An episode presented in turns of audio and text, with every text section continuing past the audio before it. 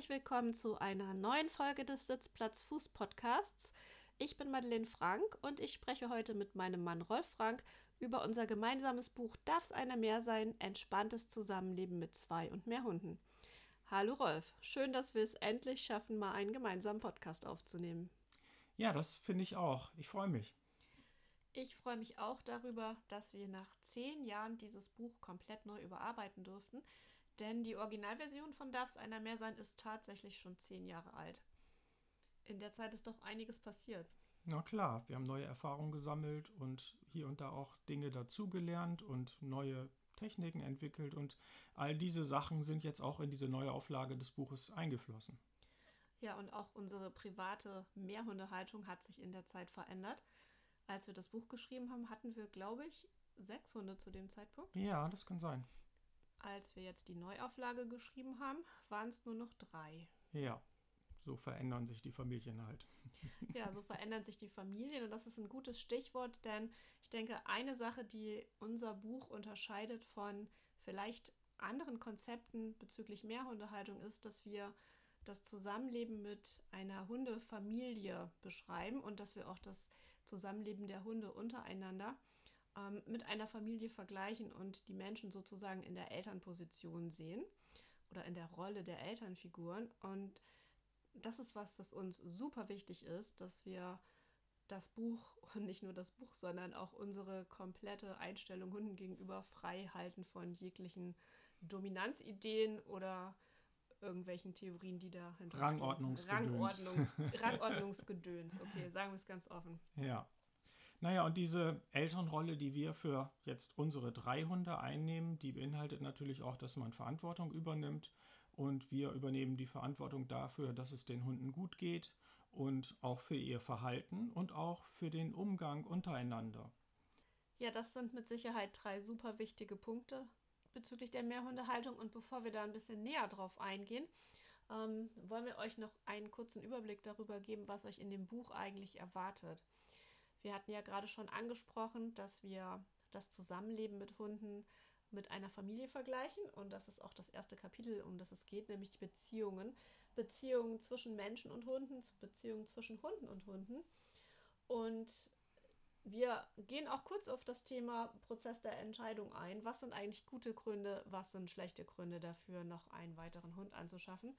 Wir haben uns allerdings gedacht, dass wahrscheinlich die meisten Menschen, die dieses Buch kaufen, die Entscheidung schon getroffen haben, weshalb wir das ein bisschen kürzer gehalten haben diesmal. Ja, ist richtig. Was wir aber auf jeden Fall noch betonen wollen, ist, dass es in diesem Kapitel auch um den Schlüsselhund geht. Das ist sozusagen der erste Hund, der in dieser Familie gelebt hat und mit seinen Eigenarten und seinem Charakter natürlich auch einen starken Einfluss darauf hat, wie sich die Gruppe hinterher entwickelt, wenn dann ein Hund nach dem anderen vielleicht dazukommt. Der Schlüsselhund hat natürlich auch einen großen Einfluss darauf, wie sich die Gruppendynamik gestaltet. Und Gruppendynamik ist ein eigenes Kapitel in dem Buch, weil das unserer Erfahrung nach ja der Faktor ist, der darüber entscheidet, ob aus kleinen Problemen, die man mit einem Einzelhund vielleicht haben würde, ein großes Problem wird, wenn man mehrere Hunde hat. Die allermeisten Hundeprobleme sind Erregungsprobleme. Das heißt, dass der Hund sich in bestimmten Situationen, meistens in der Reaktion auf Außenreize, ähm, zu sehr erregt, sodass er dann Verhaltensweisen zeigt, die wir dann als unerwünschte Verhaltensweisen kategorisieren. Erregung hat quasi die Eigenschaft, dass sie sich exponentiell vervielfacht, wenn mehrere Hunde beteiligt sind. Dadurch, dass Stimmungsübertragung im Spiel ist und die Hunde sich gegenseitig hochpushen. Ein klassisches Beispiel dafür sind Begegnungsprobleme, die immer auch Erregungsprobleme sind. Und wenn man jetzt mit einem Hund loszieht, und der sich ein wenig aufregt, wenn er einen anderen Hund trifft und man dann später einen zweiten Hund dazu bekommt, dann verdoppelt sich diese Erregung und damit auch das Verhalten und es wird immer schwieriger, das dann in den Griff zu bekommen und die Hunde wieder ruhig zu kriegen. Viel sinnvoller als dann hinterher zu versuchen, dieses sich gegenseitig hochgeschaukelte Verhalten wieder in den Griff zu kriegen, ist es vorbeugend zu agieren und ähm, ja, sich einfach über die Gruppendynamik schon Gedanken zu machen und schon quasi proaktiv das Verhalten der Hunde zu beeinflussen. Dazu gehört dann zum einen, dass man mit jedem Hund einzeln losgeht und trainiert. Und gerade wenn man weiß, man hat einen Hund oder vielleicht den Schlüsselhund der Gruppe, äh, mit einem Problem, zum Beispiel einem Begegnungsproblem, dass man eben mit diesem einen Hund zuerst an dem Problem trainiert, bevor man mit den Hunden gemeinsam loszieht. Das bedeutet aber auch, dass man grundsätzlich die Gruppensituation immer beeinflusst, wenn man gemeinsam losgeht mit den Hunden. Also dass man gar nicht erst abwartet, dass sich Probleme entwickeln, die man vielleicht auch nicht hat, wenn man mit den Hunden einzeln geht, sondern dass man das Verhalten von dem ersten Moment des Spaziergangs an beeinflusst. Einfluss nehmen ist eh ein gutes Stichwort, weil was wir sehr wichtig finden, ist, dass man immer Einfluss drauf nimmt, wie die Stimmung in der Gruppe ist. Das heißt, dass die Hunde möglichst gechillt sind, wenn sie zusammen sind und ähm, dass sich der Alt das alltägliche Zusammenleben äh, entspannt gestaltet.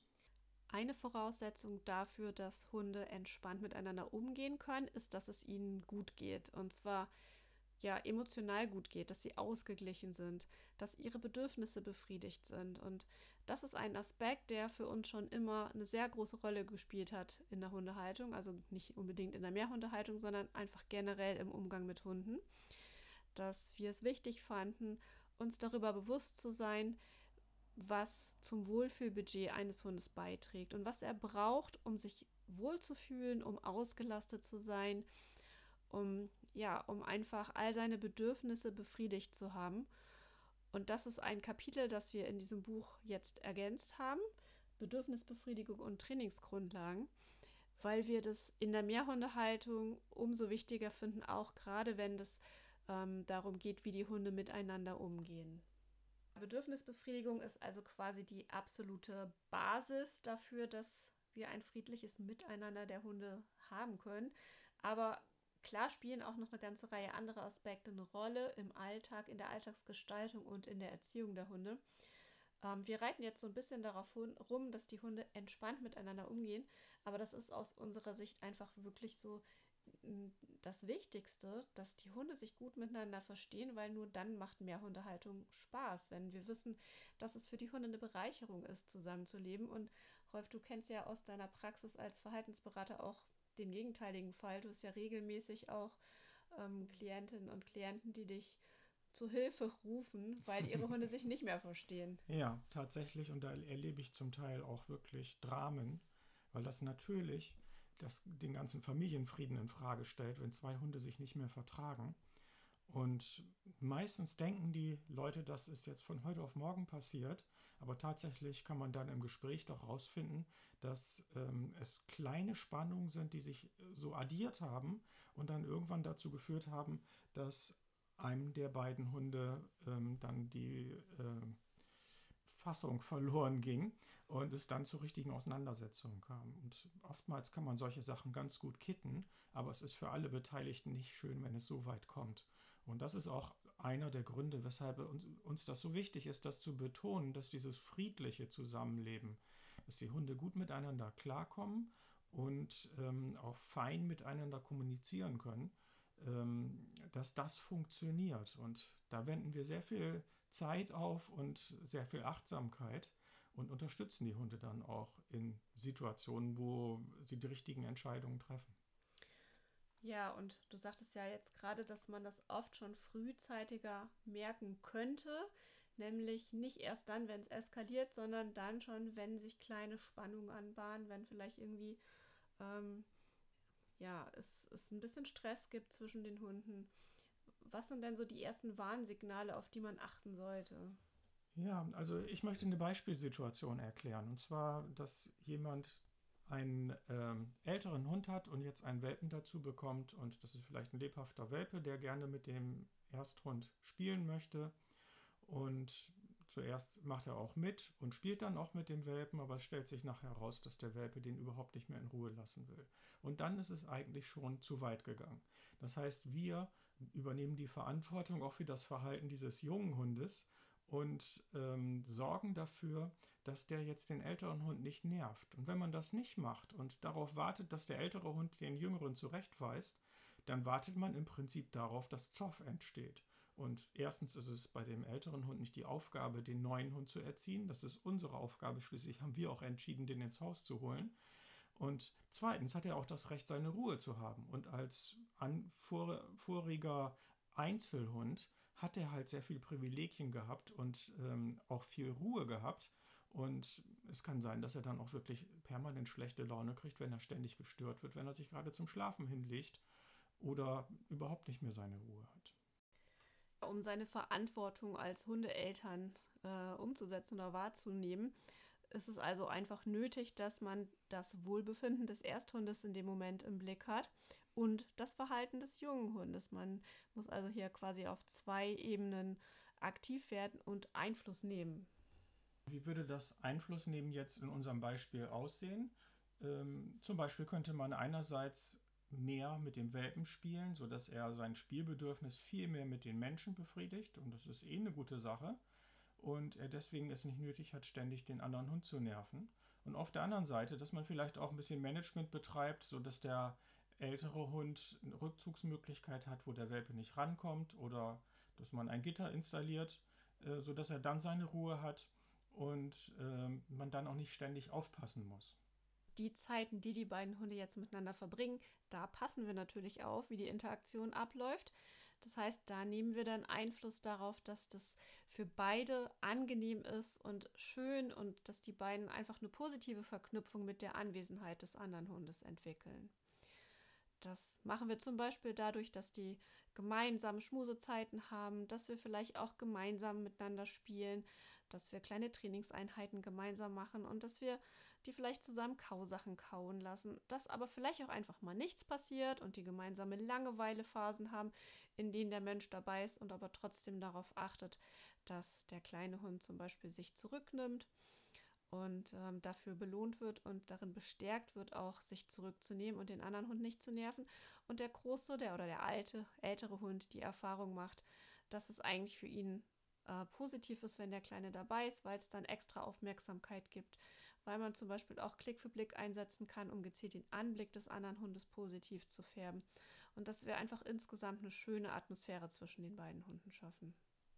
Wo du gerade von Kausachen sprichst, das ist ja auch eine Situation, wo leicht Konflikte entstehen können und viele Leute glauben ja noch, dass es zwischen den Hunden irgendeine Rangordnung geben muss und dass dann ein quasi ranghöheres Tier das Recht hat, dem rangniedrigeren auch den Kauknochen zu klauen.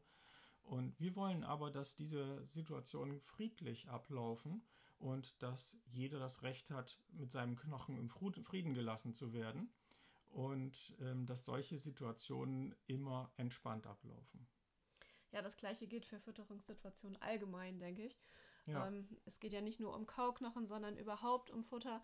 Wir äh, setzen ja sehr viel Futterbelohnung auch ein, um zum Beispiel die Hunde zu entspannen, weil eigentlich, wenn es keinen Stress um Essen gibt, ist Fressen eine sehr entspannende Tätigkeit. Ja.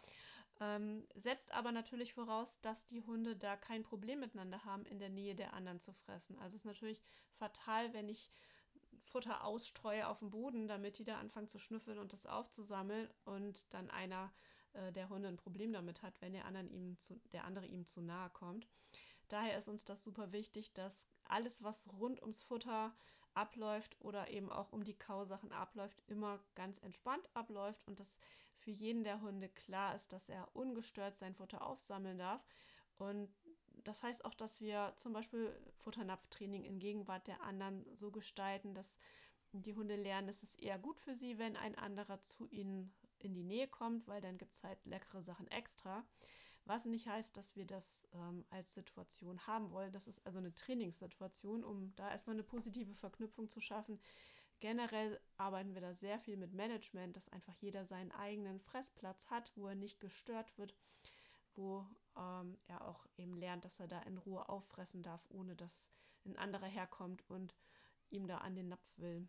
Ja, und das Grundprinzip dabei ist, dass es ist genug für alle da. Und das bezieht sich jetzt nicht nur auf Kausachen und Futter, sondern auch auf Liebe und Aufmerksamkeit, die die Hunde vom Menschen bekommen, dass halt alle ähm, genug davon bekommen und dass genug dafür da, davon da ist. Ja, und ganz konkret aufs Futter bezogen ist halt auch Selbstkontrolle äh, was, was wir gezielt trainieren, also sich zurückzunehmen, um mehr zu bekommen, dass die Hunde das Prinzip verstehen, es lohnt sich eben nicht, sich sofort drauf zu stürzen, sondern es lohnt sich eher einen Schritt zurückzugehen und Abstand zu halten, weil dafür gibt es dann wieder eine Belohnung, Kann man auch wunderbar in Bezug auf die Kauknochen übrigens machen. Also wenn es dann doch mal dazu käme, dass einer versucht, dem anderen den Knochen zu kauen, ist es eine super Vorbereitung, wenn der andere Hund dann gelernt hat, den Knochen einfach liegen zu lassen, weil er nämlich weiß, dann gibt es vom Menschen eine super Belohnung, anstatt dass er dann anfängt, das zu verteidigen und ja, das Ganze eskaliert, weil man mal kurz irgendwie nicht aufgepasst hat. Ja, und ich finde, dass du da einen ganz wichtigen Punkt erwähnt hast, als du darüber gesprochen hast, dass die Hunde auch lernen, Selbstkontrolle zu zeigen angesichts von angebotenem Futter. Äh, und unsere Herangehensweise ist, dass der Hund lernt, wenn er sich zurücknimmt, dann kriegt er das Futter. Anstatt dass wir praktisch das Zurücknehmen trainieren, indem wir dem, zu dem Hund Nein sagen ähm, oder ihn zurückweisen, lernt er, dass er gerade dadurch, dass er sich zurücknimmt, an das Futter rankommt. Dafür gibt es konkrete Übungen, die wir auch in dem Buch beschrieben haben. Ja, konkrete Übung, nächstes Stichwort. Also wir haben jetzt ja so ein bisschen, wir sind glaube ich auch ein bisschen so abgeschweift zu einigen Themen beim, bei diesem äh, Buchgespräch das jetzt. ist uns ja noch nie passiert. Ähm, was das Buch eigentlich bietet, ist, dass es eine Mischung aus unseren theoretischen Gedanken zu den einzelnen Themen bringt, mit ganz viel praktischen Übungen, gerade zur Alltagsgestaltung und zur Erziehung, aber auch zu konkreten Trainingszielen, was übe ich wie und warum übe ich bestimmte Übungen, ähm, welche sind überhaupt sinnvoll, wie wirkt sich das auf, aus auf die Alltagsgestaltung, wie wirkt sich das aus auf das Zusammenleben, auch ganz konkrete Beispiele dazu, wie überhaupt es aussieht, Einfluss zu nehmen auf das Verhalten der Hunde untereinander, auf deren Kommunikation, auf deren Umgang miteinander. Also da gibt es ganz viele praktische Beispiele, praktische Übungsansätze, ähm, was ihr üben könnt. Und ich denke, damit ist es ja also ich finde, es ist ein gutes Buch, oder? Sind wir da voreingenommen? ja, das ist uns echt gut gelungen. wir können euch das Buch sehr empfehlen, wenn ihr euch für das Thema generell interessiert, für die Mehrhundehaltung oder ob ihr jetzt auch aktuell vielleicht darüber nachdenkt, einen weiteren Hund aufzunehmen. Und natürlich ist es auch ein super Geschenk für Leute, die sich für diese Thematik interessieren. Wo bekommt man das Buch nochmal? Ja, am besten natürlich direkt beim Katmus Verlag unter www.katmus.de aber ähm, ihr könnt es auch sonst in jedem Buchhandel bestellen.